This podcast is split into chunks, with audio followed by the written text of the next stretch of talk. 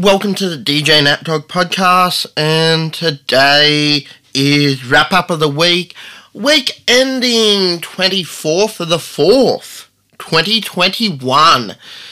Damn, just under a month until my birthday. So, the mono bag that I spoke about in the last wrap up of the week is dropping into my lap on Wednesday.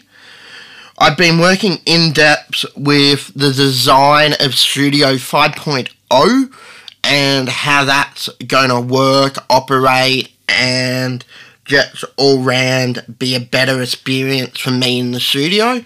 I've been waiting on some cables and various other pieces of gear, which I was advised by FanSound have now dropped into stock, and I will also be picking them up on Wednesday. I went out and brought my compact vlogging camera and photography camera.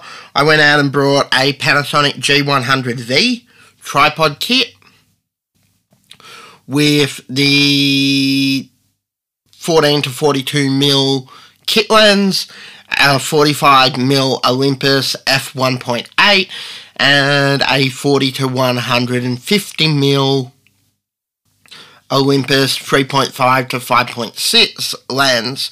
And I have to shout out to Malicio at Elizabeth Street in JB and Kaylin at Melbourne Central JB for the sweet deals and stuff. And most of all, Lay-By powered by the Card Network for making the purchases possible.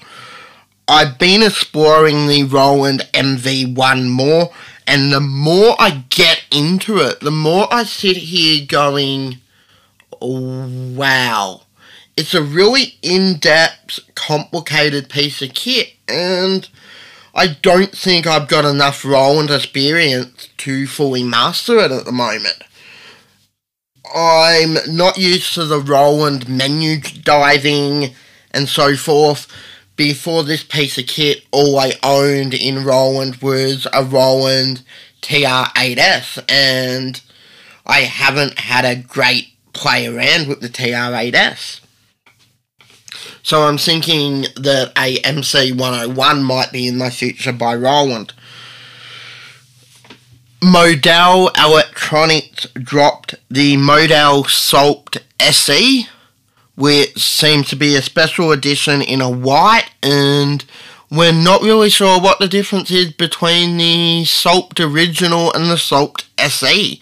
No one has really broken that down for me, and no one has really broken it down on the net in general, to be quite honest. So, I am really sitting there going, is it worth it? Well, I do like the modal skulpt colouring and layout of the SE a lot better than of the one. So I'll probably pick up the SE2 anyway. I'm expecting it to be around the 499 to 599 mark in Australia. It could surprise me and be 399 to 499 as it is meant to be cheaper than the original skulpt which the retail on the original Skulpt is around that 549 to 599 mark, depending on where you go shopping. Arturia announced the black editions of their popular KeyStep, BeatStep, and BeatStep Pro are returning. There's no Black Edition KeyStep Pro yet, or Black Edition KeyStep 37, which I'm really disappointed about. I would have loved to have seen another uh, Black Edition KeyStep 37 or KeyStep Pro. I am really holding up. I am really holding off on buying a KeyStep Pro until we see the Black Edition because I would really like the Black Edition. Buy Me a Coffee. The blog on Buy Me a Coffee had been getting smashed with content. There is so much content on Buy Me a Coffee right now. There are blog articles there that could keep you reading for days. I do strongly urge you to check out the Buy Me a Coffee link and let me know what you guys think of the content that you're consuming on Buy Me a Coffee. Drummer Sings has dropped for supporters only on Buy Me a Coffee. It is sitting there as a supporters only track and it will probably sit there for the next month or so before we work out where we're going to drop it. Whether we will drop it to SoundCloud as a public track or whether we'll go and release it through Ditto Music and pop it on Spotify, iTunes, and all your favourite streaming services. So that's been the wrap up of the week for 24th of the 4th, 2021. And in light of Sunday when this will be dropping being Anzac Day, lest we'll forget.